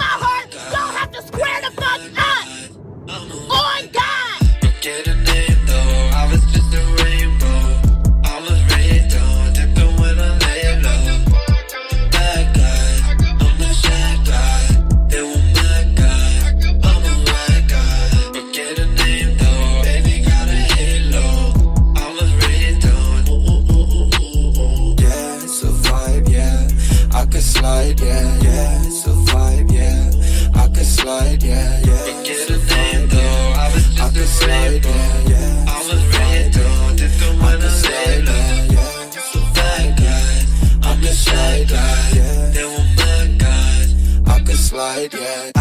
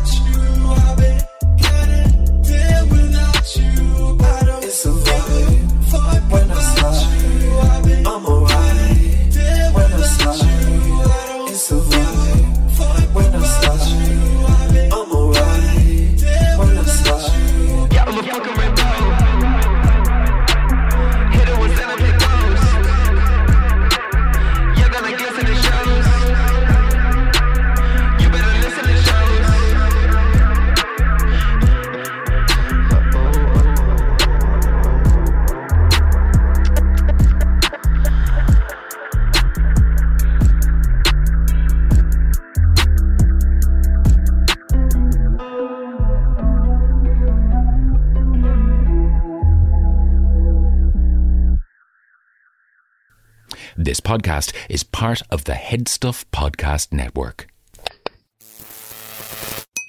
Celebrate this July 4th with a special presentation of A Capitol Fourth. Join your host Vanessa Williams with performances from Sea to Shining Sea, starring Jimmy Buffett, Gladys Knight, Alan Jackson, Cynthia Erivo, Pentatonix, Renee Fleming, Train, Jennifer Nettles, Mickey Guyton, Jimmy Allen, Ali E. Cravalho, Laura Osnes, Ali Stroker, and the greatest live fireworks display in the USA. It's A Capitol Fourth, sponsored by the Boeing Company and American Airlines. Sunday, July 4th, 8 7 Central, only on PBS.